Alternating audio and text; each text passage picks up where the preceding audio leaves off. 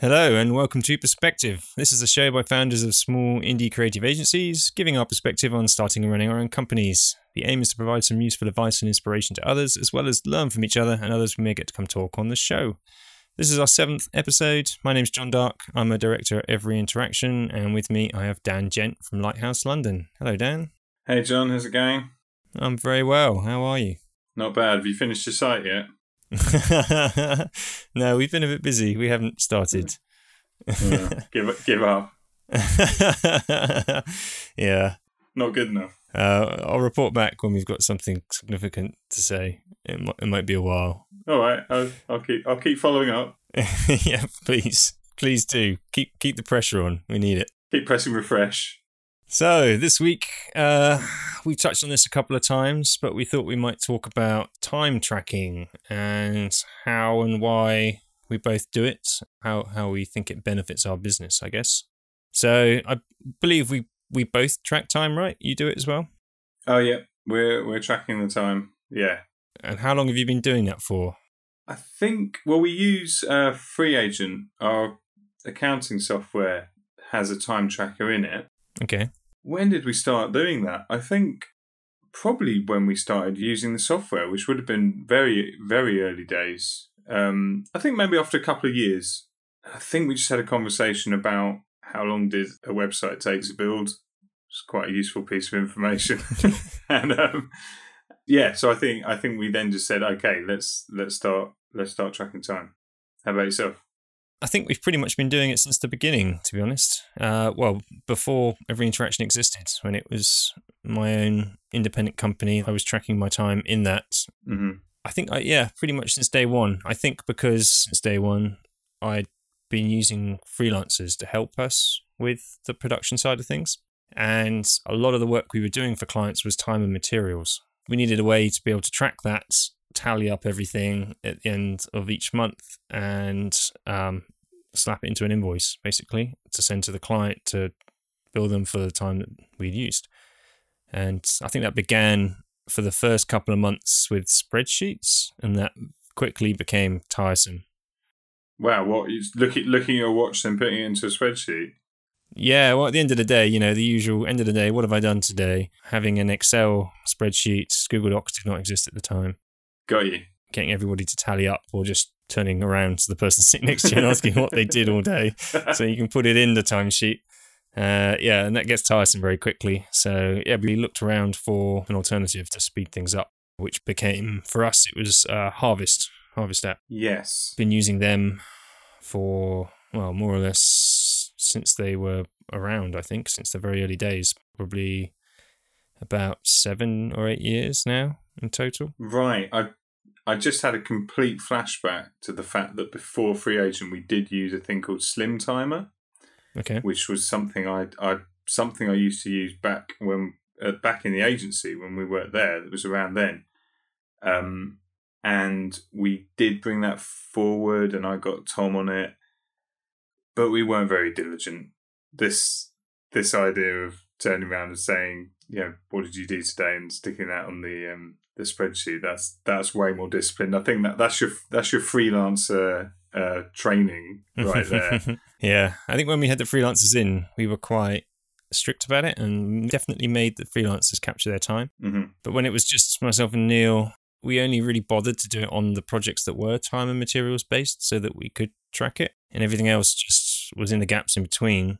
Anything that may have been on a, a fixed price contract or a different kind of arrangement, then I guess for a long while we didn't bother tracking it as closely. But to us, this largely changed once we started having people around permanently, which was Mhm. before our first full time member of staff. We had essentially freelancers who stayed with us for years. And I think it started to become important to understand what they did day to day and where the time is being spent. It's such an obvious thing to need to know. I can't believe I ever didn't need to know it. so If if it's just you and your time, it, it, it you know it's a hard justification to make. I guess you can still justify it, but it, you think, oh, I know what I did, and you can just write it down or do something with it. But once once you need to start accounting for somebody else's time, I think you need to bite the bullet and fork out for a tool to help you do it. so up until that point, was it all just about the deadline? It must have been. It must have just been about this is when this needs to be delivered. I'm guessing I should be working on it because it seems like it's going to take until then. You know? Yeah. As in, like now, I'd maybe scope something out and be like, well, I probably need this many hours because I've got a time from a similar project. Back then, it must just have been like finger in the air, get code, get coding. you know I mean? Well, it was instilled in me from the agency days back at back at 26. We were uh, yeah constantly being drilled by I think it was mostly the head of project management, or mm. I can't remember the name of the the role of the person who was really responsible for it, but they did all the reporting, and um, they would get each project manager to make sure that everyone working on their projects in turn filled out their timesheets every day. And there were often daily emails around to the project team just to check. And at the end of the week, they would look back and see if there were any gaps missing and hound people to fill it in there was some terrible piece of software, wasn't there, that you had to put it in? Oh, it was awful. It was something on SharePoint, wasn't it? I can't remember. I do remember tracking the time it took me to fill it in, though. Yes, yeah. Did you had timesheets as a code in the timesheet system because it was so appalling to use that it took so much time. so bad. That's why I started using. I started using that slim timer back then, so that at the end of the week I could just look across that and see what I'd what I'd done. But obviously, that's because all of that stuff was pretty much billable. Yeah that was why those timesheets were being done. And I think you're right. When you when you start doing fixed price projects, you almost think, well, it doesn't matter. It's about a, a deadline and getting the project finished. Little do you think that that data could actually be useful to you. Well, this is exactly it. How do you know if you're delivering that project on time? I think I've touched upon in in previous shows that you don't, and ignorance is bliss because you're not because you're not delivering it on time. you're working way too hard for not enough money, yeah. and uh, and sometimes it's best not to be told that for morale. Yeah, yeah. I mean, I I think we're we're guilty of overspending on on quite a lot of projects to make sure we get the details right and finish mm. off things to a standard that we're happy with. I mean, that's that's what contingencies there for. I think in that when we're planning anything, there's always some contingency in the in the costings that we're providing. If there's a fixed cost, there has to be. Otherwise, exactly that happens. You're going to overrun, and suddenly it's an unprofitable project. Don't you always use up the contingency though? It's quite abstract contingency, isn't it? It's like, I mean, uh, this is coming from someone that doesn't really have any. you do use it quite often, and occasionally you might blow through it as well. And those are the really good ones. yeah, I guess it comes down to how you define profit, really. Sure. We've kind of got contingency baked into the rate itself, I guess. Yes, we definitely have that. The rate that we bill is not the burn rate for the business in terms of all expenditure, you know, office, rent, tax, salaries, leasing, software, everything else, internet telephony, all that stuff added up doesn't equal the rate.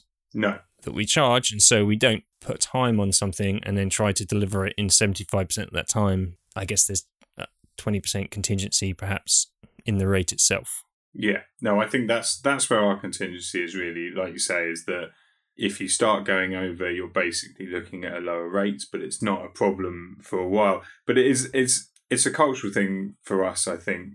Um, and maybe we're talking about something a little bit different to tracking time now, but you know, it's we've always prioritized the the work being good and the relationship being good.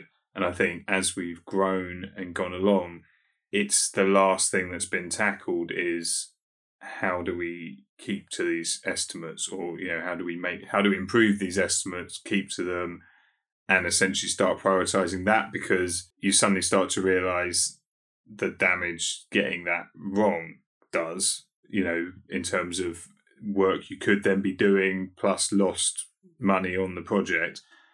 Um, and I think, yeah, time tracking is obviously a massive part of doing that. Knowing where you're at, how long things are taking you. So I mean, it's pretty obvious how you track your time when you're when you're working on project stuff. I mean, do you track your outside of project time? What do you mean by outside of project time? This now. Are you tracking this now?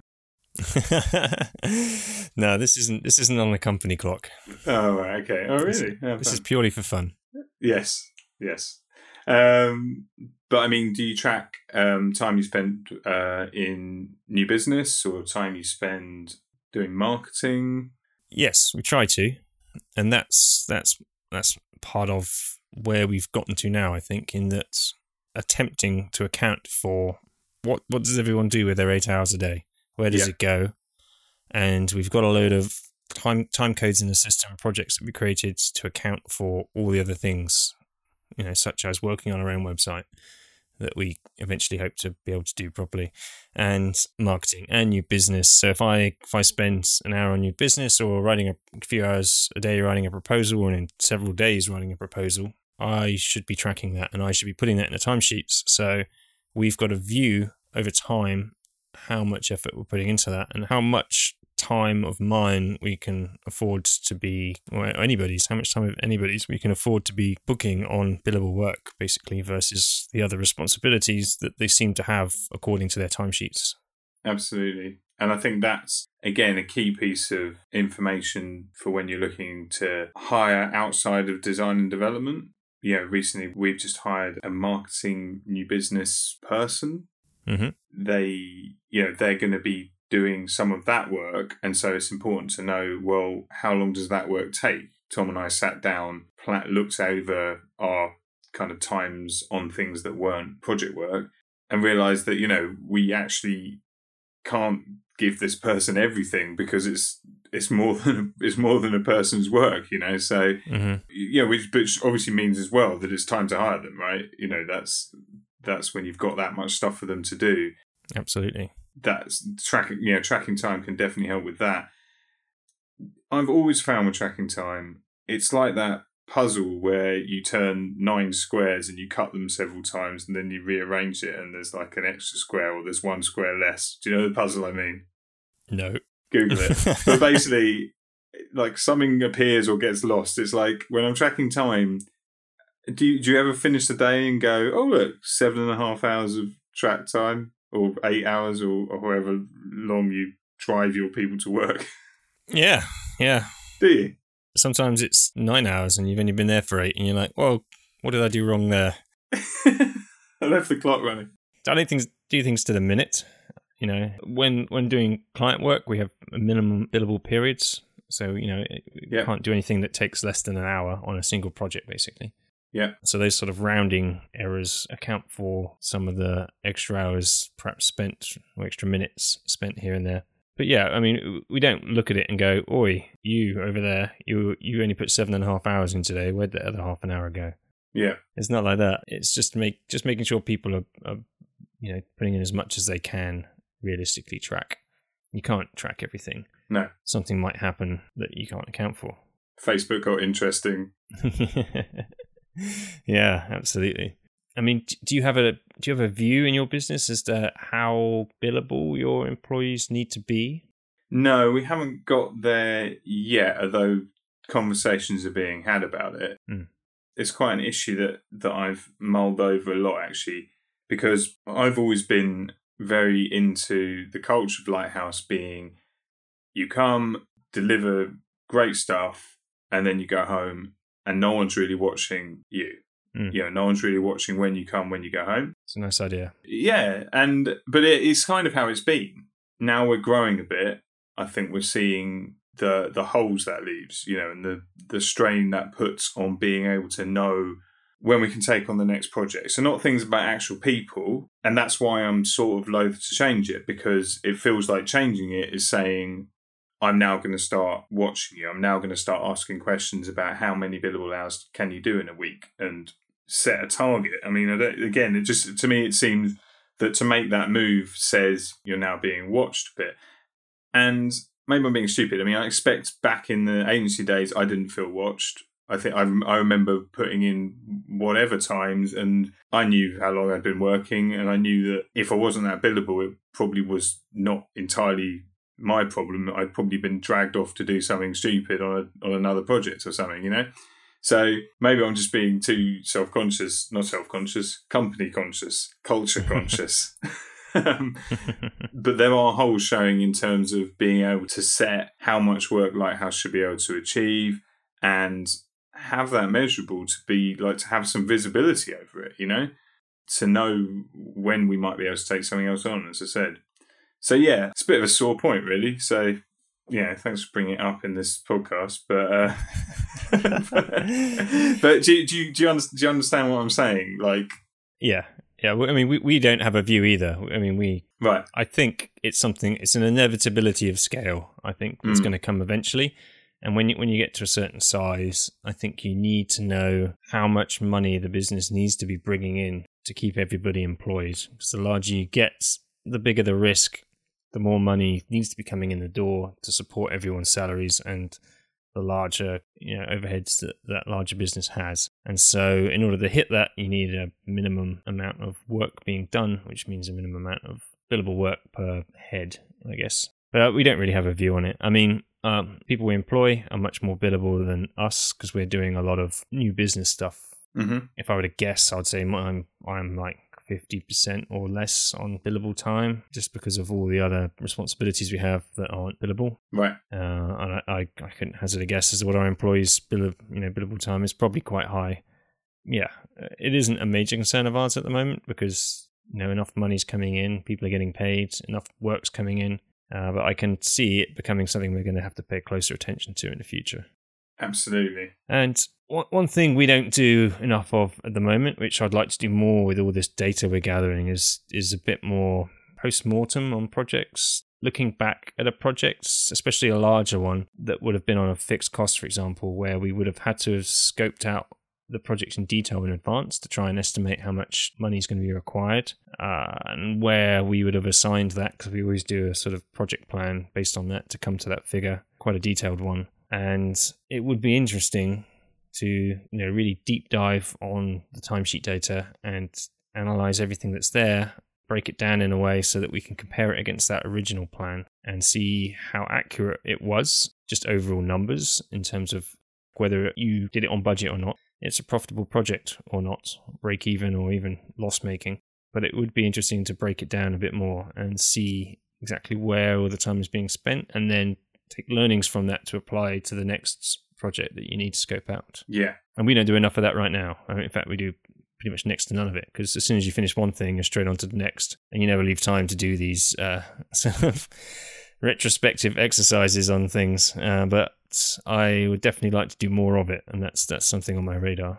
Yeah, and I mean, you'd have to time the time you took to do that retrospective, right? I mean, that's my other thing about having people on billable targets is I'm also asking them to be creative and do little things to improve the business and you know take responsibility. And I think the moment I say, well, you can do all of that, but can you do it in the 20 minutes I've allowed? you know what I mean? Like it's it's it's hard. You do. I feel like you do strip people of the urge they're going to have to do that kind of stuff. Unless I suppose you you bake that in as well, you know, and that's just you as an agency, and your rate has that baked in. That's why you know if that's one of the reasons why you're great because of those little bits of innovation you let people do in how they do things, let people try stuff out. Then maybe that, that that's got to be baked into your your rate as well. I suppose as you scale, you need to know how much of that people are doing and what effect it has. Yeah, I think with us that that probably already is baked into that rate. That the Yeah. getting the details right, the honing the details, the amount of iteration time we think is necessary to usually do a good job on the type of project that's coming in. But that's so far that's mostly come from just experience and having done it for a long time, and Yeah, not necessarily, you know, born of statistics. I guess no, sure. it's not as quantifiable, and I would like it to be more so. Uh, okay, yeah. Back to your point on the debrief. Uh, we, yeah, we do run them. We've got a few piled up at the moment for exactly the same reason you were saying that you're just straight on to the next thing. But yeah, we we've got like a dashboard we made out of our timesheets. So FreeAgent free agent has an API. One of our little internal projects, which again is timed. This thing is timing itself. Um, is that it goes and looks at those timesheets and brings them out and creates like some some nice vi- visualization of how much time is left in the project, how much time you've gone over, who did what. It's pretty nice, um, and it kind of it probably doesn't get looked at as much as it should. I was going Um, to ask, do you, do you really use it? it depends how the project's going, right, and how you're feeling. Okay. Yeah, I mean, we, we get all that out of the box with Harvest. It does all that for you. So, you, you know, you, you set up the project, and if it has a fixed budget, you put that value in, it tracks time against it. You see a nice little graph over time and how soon it is until you're going to hit it. And they've even got another tool for um, forecasting that allows you to plan your team's time and then against projects and see if the plan you've got in place is going to burst the banks as well. Yeah. And you can set up all sorts of alerts. So you can put alerts on it to say, like, tell me when it gets to 75% or tell me when it gets to 90%. And, Yeah. and just keep you aware of what's going on, which is all pretty useful. We usually set those things up, especially when there's a fixed time, a fixed budget on a project that we need to be working to. Okay. And quite often we do we we do projects where if the budget's limited, we'll often sort of do a time and materials basis style way of working, um, more a little more agile, I guess, in that there's a fixed budget to work to, but the scope is variable, hmm and we're trying to achieve as much as we can. And you know we've we've got a deadline and a budget that's going to get us there, but how much we're going to achieve in that time is really going to be variable based on you know what what priorities are set as we go because there's not enough of a definition in the brief to to come to sort of a fixed scope fixed cost agreement Right. Got you. uh, and in those scenarios say that point in the future is a month ahead and we've got x amount of money to get there then we need to do quite a bit of reporting and give our client visibility on how much is being spent probably on a, every week we'll say right tally up. This is how much is spent so far. This is how much is left. Make all that completely visible to them and then we can all make decisions about what's in the backlog left to do to prioritize the things that need to get done first in that time frame that happens quite a bit and those those types of reporting tools are really really useful for that. So you just go in and you get an instant snapshot of where you're at in the project. Got you. Yeah, I mean, I've we did do billing on time in a short period at, at one point. Kind of found it quite hard culturally, I suppose. Like our our kind of rhythm of talking to clients and what we talked to them about was was all fixed cost. So you you didn't really talk about the amount of time spent um, until it was looking like becoming a problem, and then sometimes you didn't talk about it then but you you basically if you're going to go to that that different model where you're kind of showing what you've done in terms of time build i've always found I've found it hard to switch into that you know and almost found a, a slight like resistance within myself to to talk about it you know oh we've spent this much and you know sorry. Like, you know what i mean? It's kind of it, um well you- you've got you've got a plan before that. You- you've got to that, that number and that, that value by doing some sort of scoping work i guess Yeah. you, you know you say we, we can achieve something in this time but we're pretty sure we can't achieve everything so there's going to be there's going to be things left on the cutting room floor yeah but it depends on what the um the goals of the project are and what's happening next. So, example, we met a client today. They've just got to uh, get like a proof of concept together, essentially, to take around to a potential set of their clients to get enough buy-in from a critical mass of people in this market, hmm so that they can then take that guarantee buy-in back to investors and raise a round of funding to fund the product. And so there's no fixed definition around what that needs to be. It just needs to be convincing these people they need to meet that this is a good idea and they need to be on board with it. sure And then it's done its job. So it's not a it's not a complete product. It doesn't need to have every bell and whistle polished. It just needs to do the job of convincing a handful of people that it's a good idea. So in those scenarios, it's it's well we can work to a fixed budget and what we achieve in that budget. As long as we achieve enough to convey that, then we've succeeded yeah and we think we can do that in about at least give us uh, this amount of money and we can definitely get there then it's just a case of deciding what those priorities are to make sure that it, it does its job and kind of take away the friction that comes with exactly what's going to be in and exactly what's going to be out. yeah because yeah, that takes energy as that takes energy as well. That takes a there's a management energy in keeping track of all that.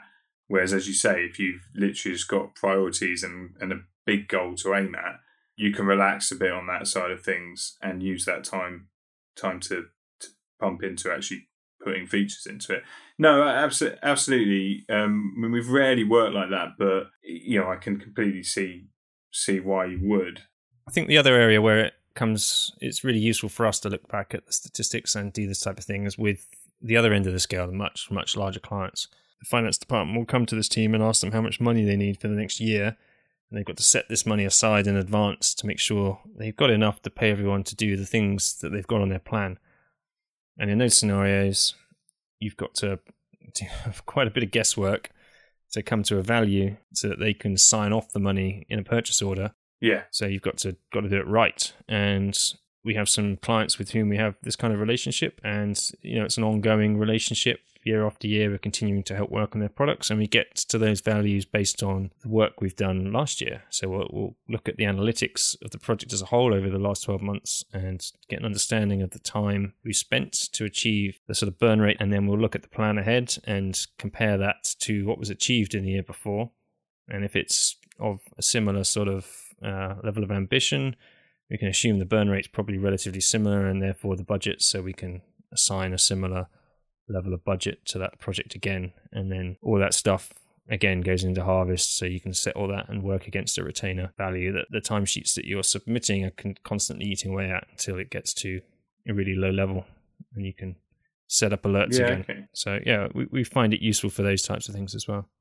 No, okay, that makes sense. And off the back of all that, I mean, the same system does all our invoicing as well, and then ties into Xero, which we've just started trying to use, and pushes all the uh, all the sales through into that, and that in turn connects to our bank accounts and expenses. And All right. uh, we're still in the process of getting that set up properly, but hopefully that will give us a much bigger picture of everything that's going on money wise in the business, and we can be a bit more, bit more accountable.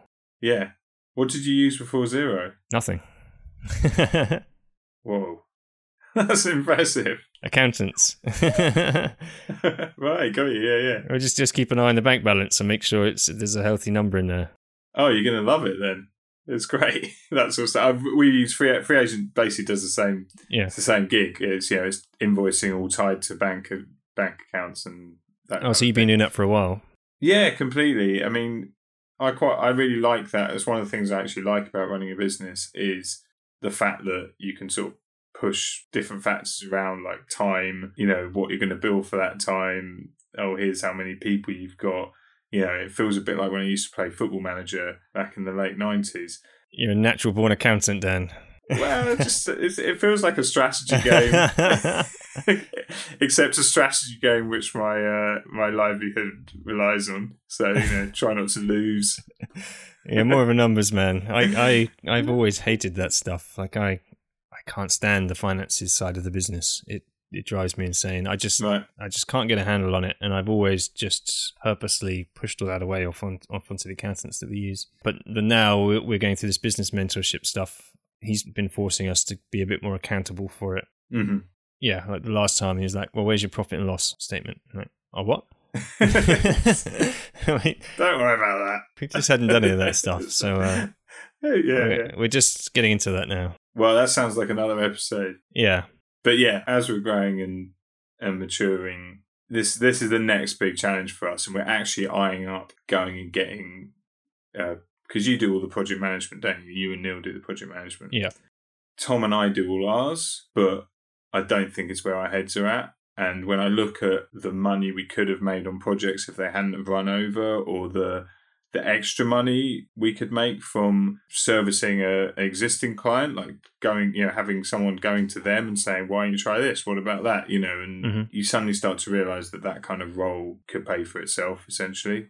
So I think we're on the cusp of going for someone to actually keep track of time, a human timer, wow.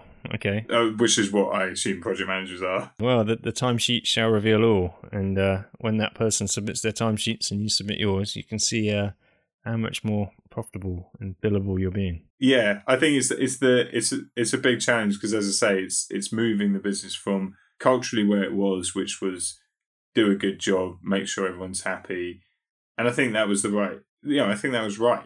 It grew us through quality of work, and there's no really better way to grow. I don't think, you know, especially for a business like like mine and yours, which is founded by founded by the doers. It's like you're right. As it grows, the damage, not knowing what's going on time wise, can cause becomes greater and greater.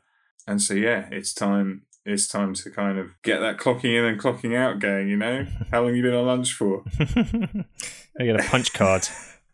yeah, absolutely. Let me know when you're back on lunch because I know when you went on lunch.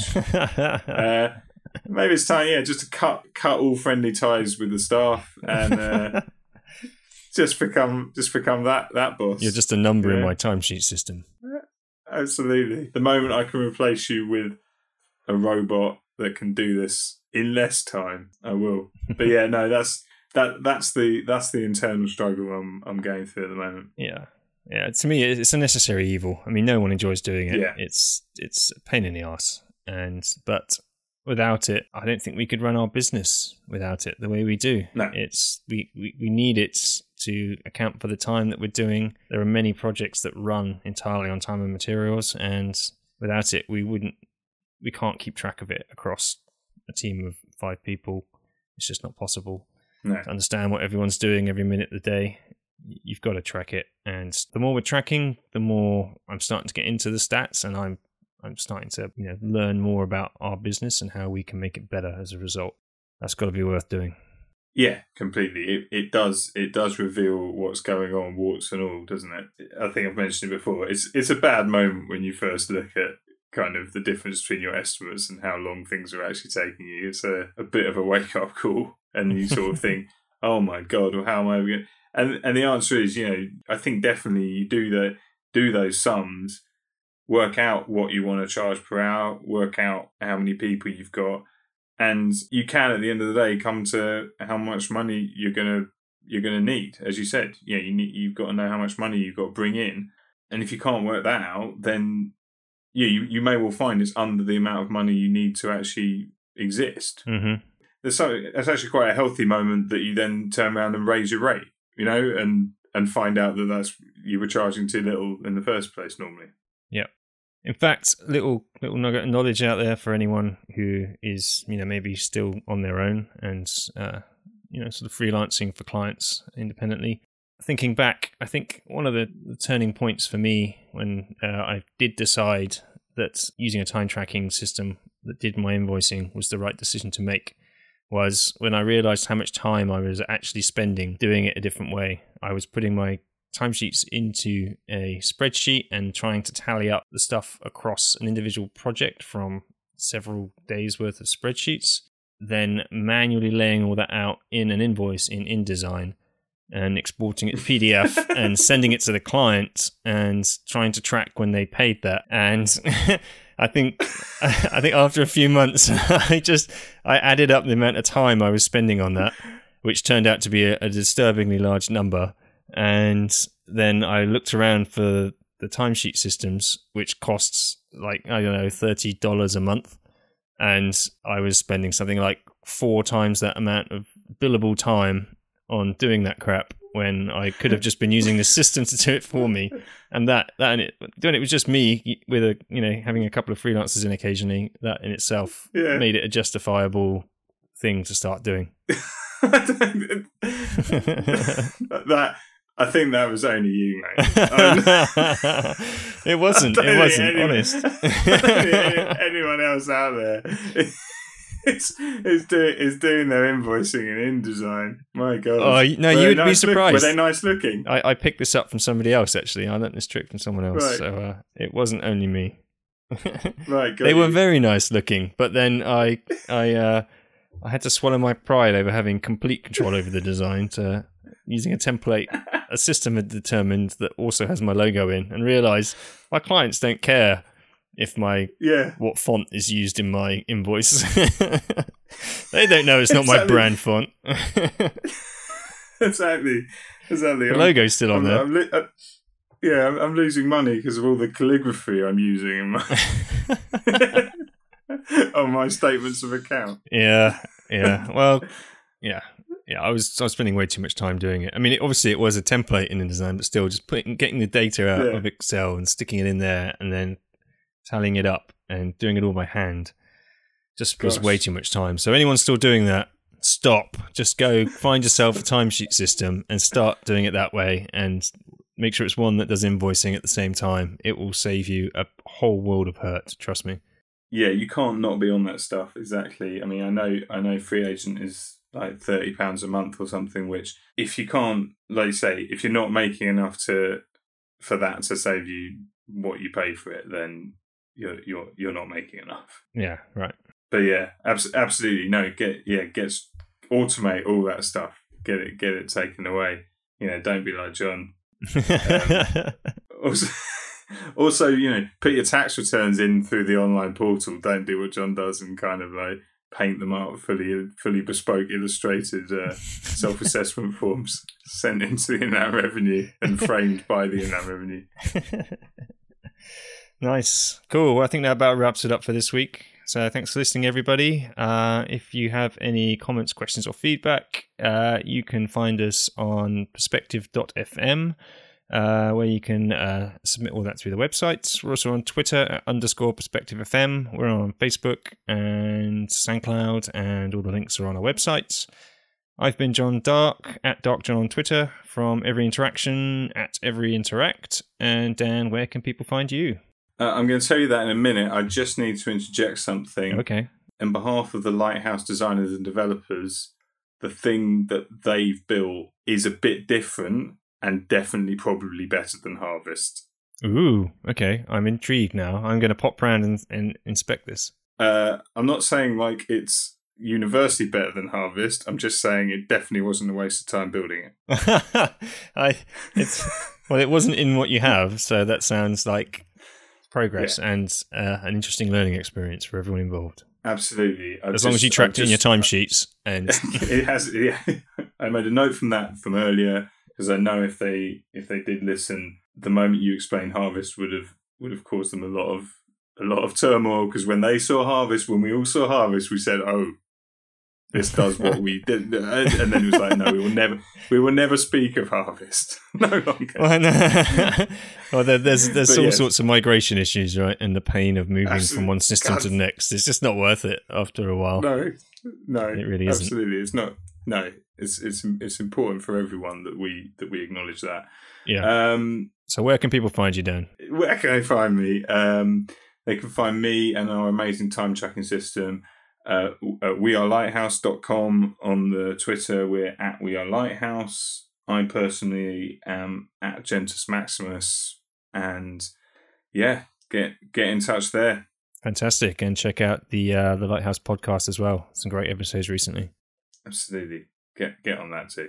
Cool. All right. Well, thanks everybody, and we'll see you in a fortnight. Cheers.